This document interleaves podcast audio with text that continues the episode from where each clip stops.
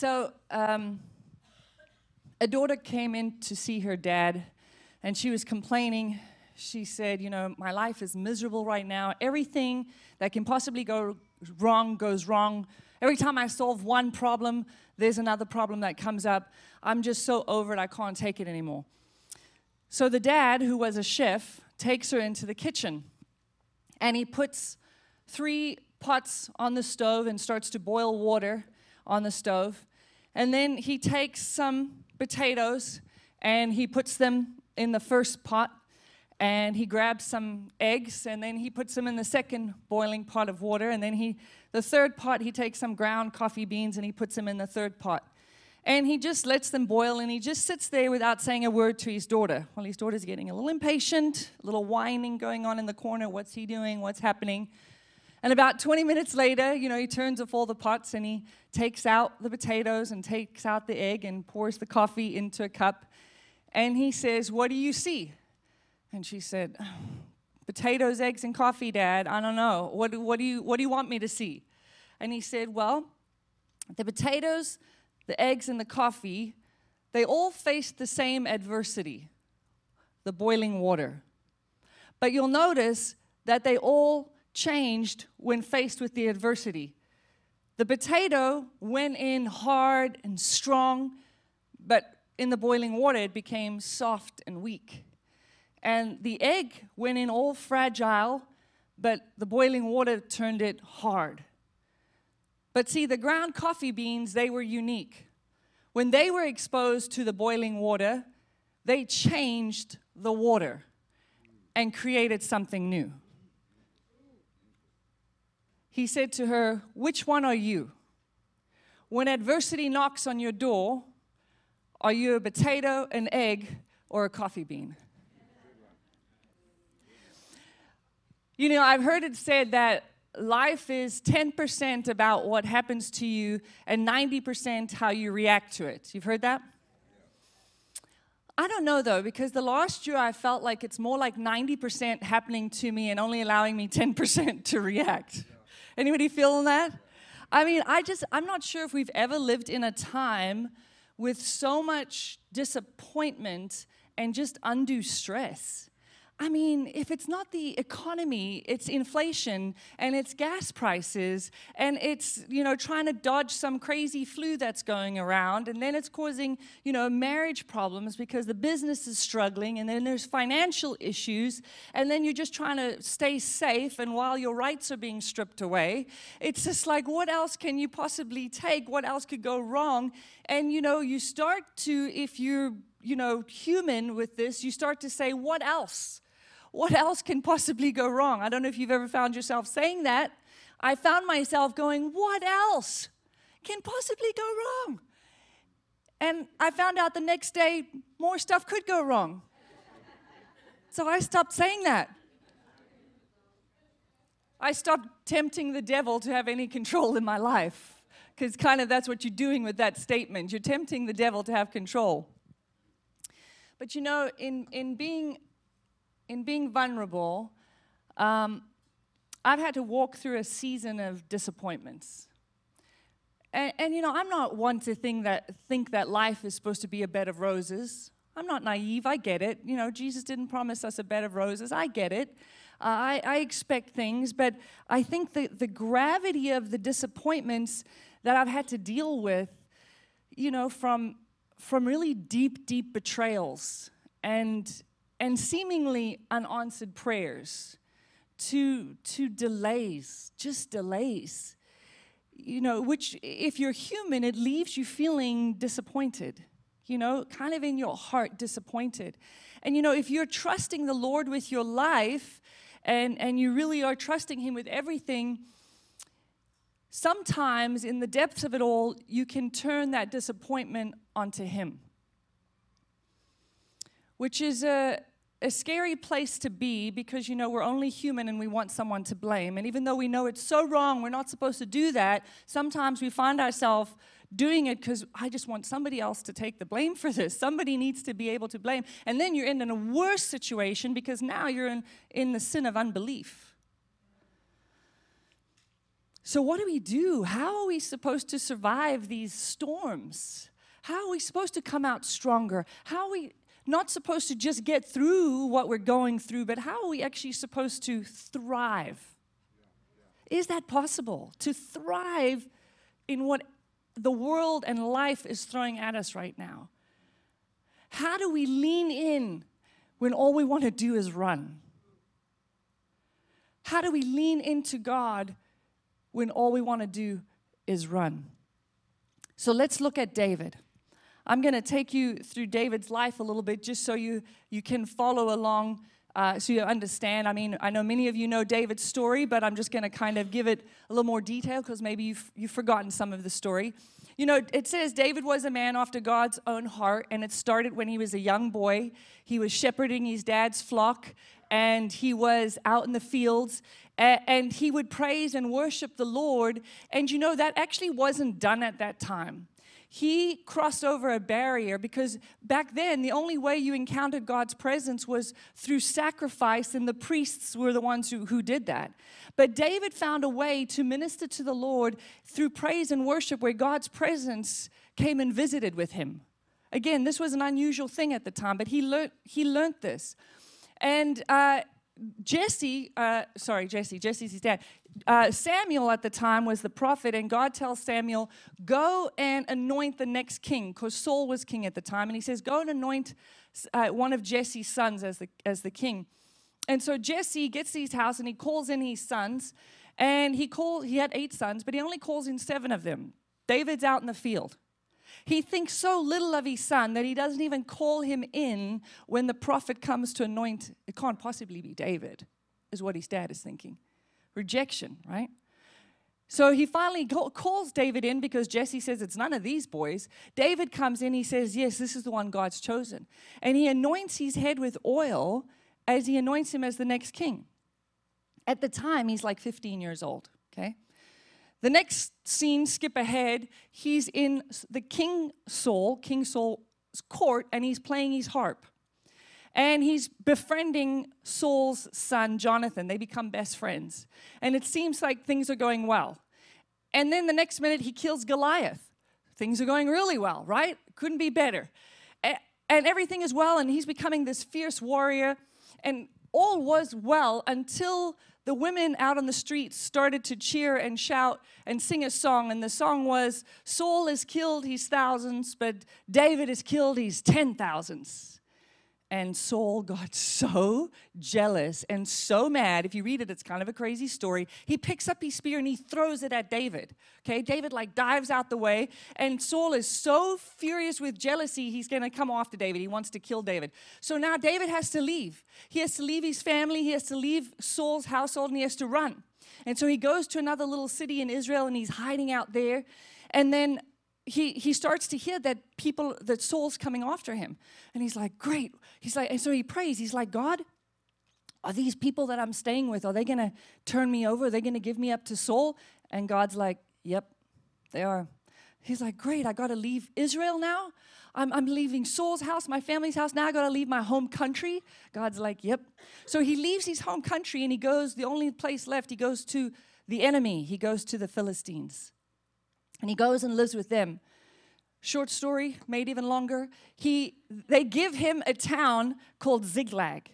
And during this time, David builds up his own little warrior of men, these mighty men. And basically, these men were like the misfits and the, the you know, the, the, the, rejects of society that nobody really wanted. And he brings them in and he trains them, and they become some of the fierce, most uh, uh, recognized warriors of the time. All right, there's about 600 of these men, and they all live in Ziklag. And they're fighting for the Philistines until the day comes where the Philistines are now going to fight Israel. And they see David's army and they're like, wait a minute. The prince of the Philistines are like, wait a minute. That's David. He's crowned to be, he's anointed to be king of, of Israel. He's not going to fight with us. He's going to he's going to change his mind halfway through this battle and, and kill us. So, no, no, no, no, no. We don't want him helping us. Send him away. David's like, what is happening right now? So he gets he gets sent away from the Philistines. They say, go, go back to your village, go away. So the Philistines reject him. You know, it's a bad day when you get rejected by the devil.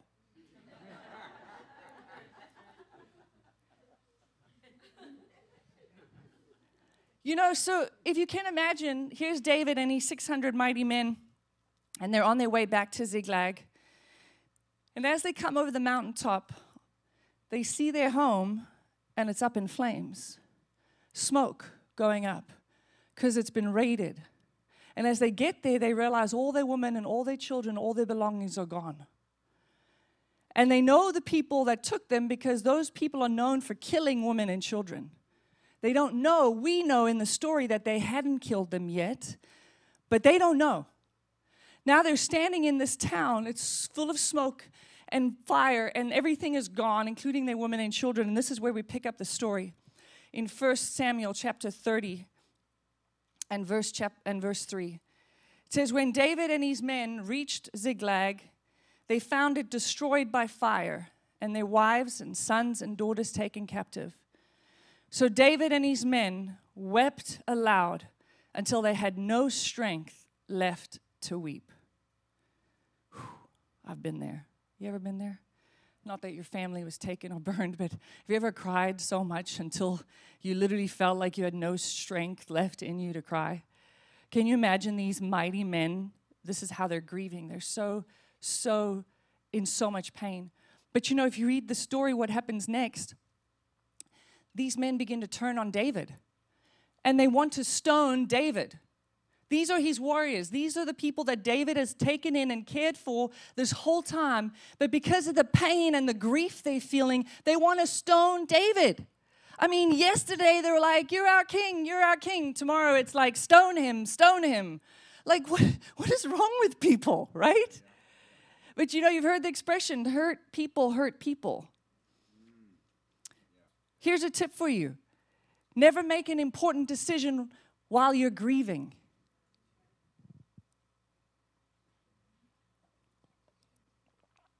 So, David was rejected by his family. He's rejected by Saul's household. He's rejected by the whole of Israel. He's rejected by the Philistines. Now, on top of the fact that his family, his wives, and his children are taken, now he's being rejected by the very men he's poured his life into. He's like, What is happening? David was supposed to be king. His destiny is to be king.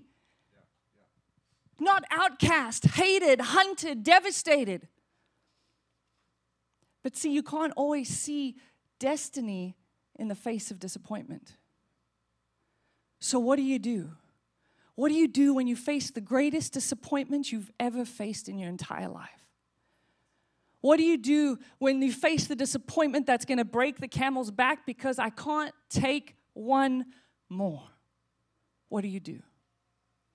What did David do? 1 Samuel 30, verse 6, it says, But David strengthened himself in the Lord He's God.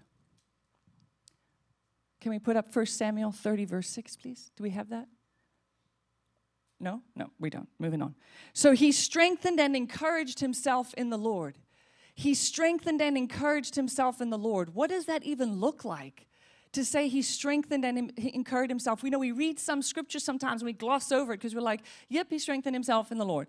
I mean, you understand the gravity of where he's at. What does it mean? How can you strengthen yourself? Well, David wrote so many of the Psalms, and if you read some of the Psalms, you hear his heart in what's going on. In Psalms 42, verse 11, it says this He says, Why am I so discouraged? He actually says, Soul, why am I so discouraged? Why is my heart so sad? Have you ever felt like that? Have you ever said, "Oh my goodness, I can't ah, you can feel your heart beating in you. It's just like I can't take anymore." He's pouring himself out, but he what is the next line he says? He says, "But I will put my hope in God." I will praise him again, my Savior and my God. Psalms 28, verse 7, he says, The Lord is my strength and my shield. My heart trusts him, and he helps me. See what he's doing in the midst of his pain? He begins to remind himself of who God is and what God has done and how he is the Savior and how he is the refuge and how he is the helper. Right in the midst of it, he's reminding himself that the hope and the strength comes from God.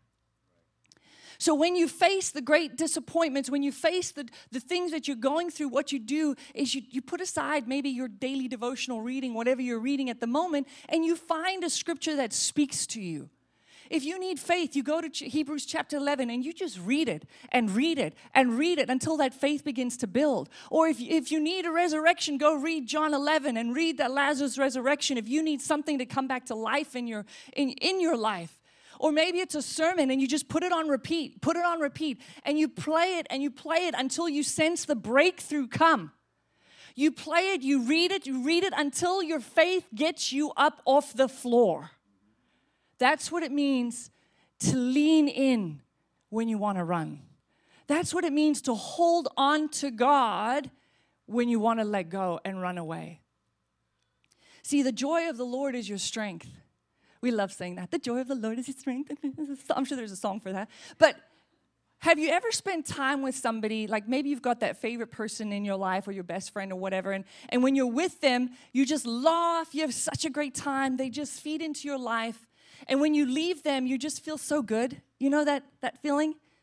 Well, you can have that with God times like a thousand. Because it's in His presence the joy is found. It's in His presence, it's being with Him. He does a work in you and He strengthens you and He gives you this joy, and it becomes a strength that you can hold on to to get through what you're facing. You have to lean into Him. Listen to what David says in Psalm chapter 27 and verse 13. I would have lost heart unless I had believed Maybe you're there today. Maybe you're like, man, I'm so close to losing heart. I'm so close to giving up. He says, I would have lost heart unless I had believed that I would see the goodness of the Lord in the land of the living. Look, we all know we're going to see the goodness of God in heaven, right? We know it's going to be awesome, it's going to be great. But I want to see the goodness of the Lord in the land of the living, here and now. That's your confession, God. I believe I'm going to see it here and now, your goodness. And how does he say? What do we what is the next thing he says? Verse 14. Wait on the Lord. Be of good courage, and he shall strengthen your heart. What does waiting on the Lord do? It strengthens your heart. Wait, I say, on the Lord. Now, you know, you read that scripture, you're like, waiting on the Lord, I'm good at that. I don't think he means relaxing on your sofa, okay? That's not waiting on, I'm waiting on you, Jesus. No, that's not waiting on the Lord. Waiting on the Lord, it's it's waiting in faith. Have you ever been a waitress or a waiter where you've had to like wait on people? And what do you do? You're serving them. What do you need? What do you need? I'm here for you. Can I help you? Well, I believe that's what it looks like to wait on the Lord. The way we do it in thanksgiving and worship. So, in the middle of everything going on, you choose to say, I'm going to raise a hallelujah right now, God. I'm going to tell you how good you are. I'm going to tell you how faithful you are. No matter what around me is going on, I'm going to worship you and thank you and praise you in the midst of it all. I'm going to worship you and I'm going to wait on you. That's what it means to wait on Him. It means to wait on the Lord in faith. Now, you know, there's a, there's a lot of reasons why bad things happen. We get that. And we know more than David did because we've got Jesus' words. Now we have the New Testament. And Jesus said that the thief comes to steal, kill, and destroy. See, God has a plan for your life, the devil has a scheme. And the devil's scheme is to knock you out of God's plan. And the devil doesn't fight fair and he doesn't fight clean. And I know you're thinking, man, this Christian life is rough. But guess what? You weren't any safer as a, when you weren't a believer. The Bible actually says you were his slave. Slavery is bad, people. Slavery is horrible. but now that you're a believer, guess what? You're his target. So recognize where these attacks are coming from. But just because people hurt you or disappoint you or let you down, don't begin to think that God will do the same. Never project the nature of man onto the character of God. Because our God is good.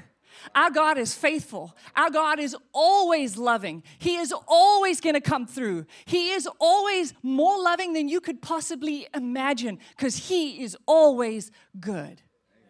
And that's who we serve.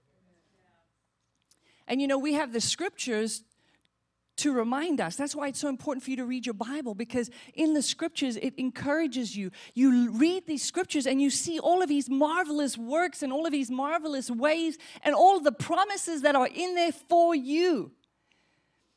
And you know, that's the next thing the enemy comes for. Satan's MO is to steal the word from you. That's his MO. What he does is he hits you so hard to knock you out of God's plan. And while you're down in disappointment, he comes to steal the promises that God's put in your heart. You read, God wants you healed. You're like, yes, I believe in healing. Boom, he hits you with sickness. When you're down, he hits you. What are you going to believe? Are you going to trust God still? He's trying to steal that word that you planted in you. You're trusting God for your finance, so you give. Boom, you get some flat tire. Now you're out an expense. He's coming with the disappointment right after the disappointment to steal the word from you. That's what he wants to do. He wants to steal it. He wants to twist the word so that it becomes powerless in your life. You know why it becomes powerless? Because you no longer believe the character of God to be good. Once you start doubting the character of God, it won't work in your life. See, faith only works when you believe Him to be good. That's, listen, what do I mean? Here.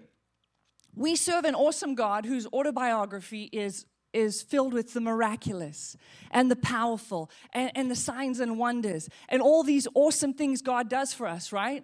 And you start off and you're like, yeah, I believe all of that. God's supernatural and powerful and miracles.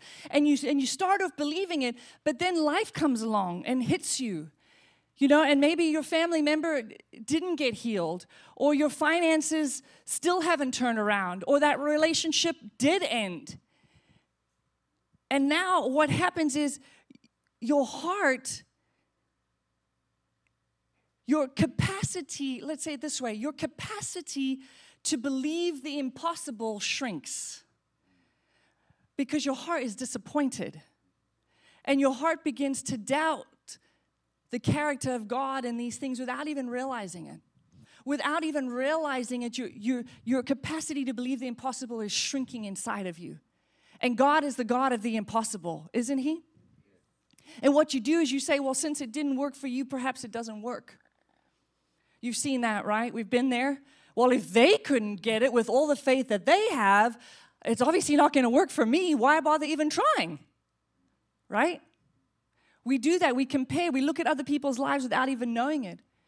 And what's happening is when you when your circumstances and your perceived reality affect what you believe, you ever so slightly change your theology in your heart without even realizing it, you've limited God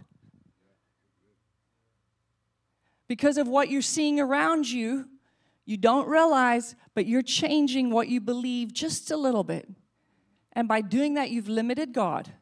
And now you're stuck in a vicious cycle because you've, uh, you're stuck in a cycle where more prayers aren't answered, more things are going wrong because your faith has been quenched.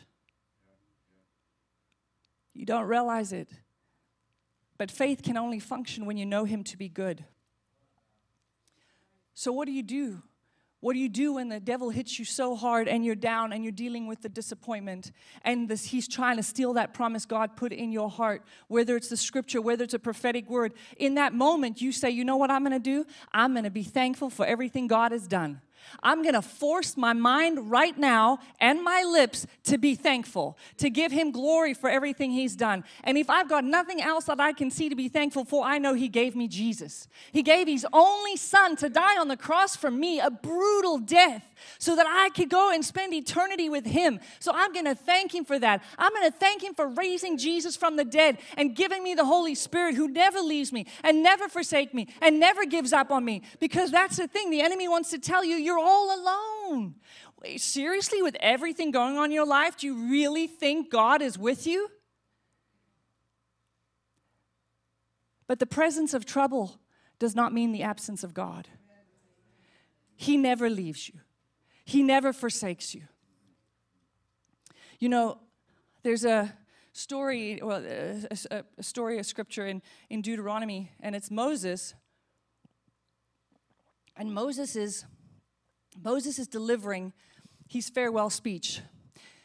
He's about to die, and, he, and he's giving this farewell speech to the people. And he's in the process of telling them, hey, you know what? God is magnificent and he's powerful and he's he's a winner and he's victorious and kind of right in the middle of it he kind of switches gears a little bit and it's like he wants to remind them that look God is always with you but life isn't always going to be easy. And he says this in Deuteronomy chapter 33 and verse 27. He says, The eternal God is your refuge. You know what a refuge is? Refuge is like when the hurricane's coming. And they're like, Take refuge. It means to take shelter. So when the storm's coming, take shelter. So what he's saying is, there are going to be storms that come, but God will be your shelter. But the next line, he says this, and underneath are his everlasting arms. You know, the, the Old Testament was originally written in Hebrew, and the Hebrew word for underneath can be translated at the bottom. Moses is reminding us that yes, God is with you on the good days, but He is also at the bottom. When you think you can't fall any further down. You can't get knocked down anymore. You're at the bottom. You're the furthest down you could possibly go. He's letting you know that at the bottom are God's everlasting arms. Underneath you are His arms. Underneath my family, underneath my business, underneath my ministry, underneath it all are His everlasting arms. At the bottom are God's arms. He is there. He is not just Lord of the mountains, but He is Lord of the valley. And you can trust Him. See, this is what you preach to yourself. This is how you lean into God when you want to run. You preach to yourself God, I know you at the top in the mountains with me, but I know you're here in the valley with me now, holding me at the bottom. So, what does David do next? 1 Samuel 30, verse 7 then he said to the priest, Bring me the ephod. So the priest brought it. Then David asked the Lord, Shall I chase after these band of raiders? Will I catch them? And the Lord told him, Yes, go after them, for you shall surely overtake them, and without fail recover all. So, what is an ephod? I've got a picture of it for you. The ephod is what the priests would wear when they were talking to God. It's that little jeweled box. I have another picture for you they would put over them, and it had the 12 tribes of Israel, a stone representing each tribe. Uh, you know, in the old, you know, you could imagine being like, okay, that's your telephone. When you pick it up, you get to talk to God. But um, it, in the Old Testament, only the priests were allowed to use it, the high priests. And we know David wasn't a priest. David was anointed king, he was a prophet, but he managed to step over into that priestly uh, anointing through faith and grace. There's so much symbolism there. Again, it reminds us of who we are in the New Testament. I don't have time to go into it. But what happens is David wants to speak to God directly. He needs a word from God, and he doesn't want anybody to get in the way. He wants to hear it from God himself. Notice David didn't go to his friends or his family for an answer. He didn't go to social media looking for an answer. He's like, No, I need to hear from God. I need an answer from the Lord. I need a word from the Lord. God, my flesh wants to run after these people. I want to kill them. I want to take them. But you know what, God? I'm not going to move if your Holy Spirit's not going with me. If your Holy Spirit's not leading me in this battle, I don't want to go. I'll do whatever you tell me to do. We got to get to that place where you don't rely always on the pastor or a friend for a word from God, but you're like, God, I want to hear it for myself. And guess, God, guess what? God wants to talk to you more than you want to hear it. He wants to give you guidance. He wants to give you help. He wants to, but He needs you to lean in and want to hear His voice above any other voice. Will you trust to do what He says above what your flesh wants? See, David had a problem in the natural, but he started his answer in the spirit. So many times, especially men, you, you've got so many skills. I can figure it out. I can do it. I can make the money. I can bring it in. I can fix this. But see, David was a very accomplished man, but he knew, he knew by his own strength, I could probably take those men. But I need to know what God wants. I need to hear I need to hear a word from the Lord. Man, I challenge you to be that leader in your house that says, We've got a decision. Let's go pray about it first. And I don't mean religiously, like, I'm gonna go pray about it. No. I mean, like, seriously, let's go pray about it until we get an answer from the Lord. Because what seems right may be not the way that God wants to take you. And I love the word that God gives him. The word is recover all. God has a plan to restore and recover all in your life. And you know, sometimes God wants you to go after it. We can take the picture down, thanks, guys. God wants you to go after it. Sometimes He's like, listen, yes, go after it. I want you to pursue, I want you to walk in your authority, and I want you to take it, and you'll recover all. And then there's other times you get the word of the Lord and it stands still. Like Jehoshaphat, if you read that story, God says, Stand still, worship me, and I'm going to win the battle for you. See, sometimes He wants you to pursue because He's teaching you to walk in your authority. And then other times, He's acting like your daddy. And He's like, Just sit here right now. I'm going to be your dad. I'm going to be your good father, and I'm going to go fight this battle for you, kid. You just stay right here. You just keep worshiping me. I got you. And then other times he's like, kiddo, all right, this is on you. Let's see what you got. You got Jesus' name. Come on, I'm with you. Let's go. Stand up. Walk in your authority. Take it. Take it. You're going to pursue. You're going to recover all. I don't know what recover all looks like in your life. I don't know what it means, what it's going to look like for restoration in your life, or the best is yet to come in your life. Now, no, just as, as I said those words, some of you were like thinking back on the best day in your, in your life and projecting that for your future. Like, that's what it's going to be like, my best day. No. You can't even fathom what the best day looks like. Because God doesn't do the same old, same old. He does better than, exceedingly abundantly above than. So you have to learn to dream bigger, think bigger. Don't define God. You just have to lean into Him. You have to trust Him that God, you are good, that you are faithful, and that as I lean into you, God, you are restoring. I am recovering, and the best is yet to come. God, you are restoring. I am recovering, and the best is yet to come. Can you say that? God is restoring. I am recovering. And the best is yet to come. Now say it like you believe it. God is restoring. I am recovering. And the best is yet to come. Thank you, Jesus. We worship you, Lord. Thank you, Father God, for who you are and your goodness, God. We receive it, Father. We thank you that you're with us always, that you never leave us nor forsake us. Even when we can't see it, Lord, we know that you're working. So, God, we choose to focus on you, Father. We repent for ever having those thoughts, those negative thoughts that doubt your character, God. We take it off the, off the trial that we've put it on, God, and we say that you are good, you are faithful, you are loyal, and that you are making a way where there seems to be no way, and that you will restore to us what the devil has stolen, that you will bring restoration, that you are bringing the healing, Father, that you are bringing the recovery in Jesus' name, that you are bringing the new life. The best is yet to come. Father, we receive it right now in Jesus' name. We receive everything that you've got for us, God, and we refuse to believe the lies of the devil. We refuse to believe those thoughts that he puts in our head, God. We will shut him up and shut him down, and we choose you, Jesus. We choose you. We say, You are good, you are faithful, and you are the one that will recover all for us in Jesus' name. Now give him praise, Jesus. Give him praise. Thank you, Jesus.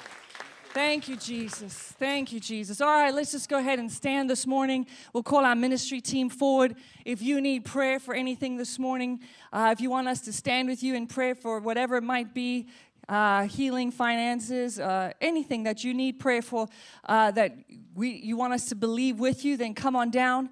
If you want to rededicate your life to the Lord and begin to serve Him, come on down as well. Come forward. If you want to receive the gift of the Holy Spirit by evidence of praying in tongues, that's your gift as well. Come forward. Um, otherwise, have a awesome, awesome Sunday. Invite somebody for next Sunday for Prophet Ed Trout. It's going to be powerful and kick the devil in the teeth this week.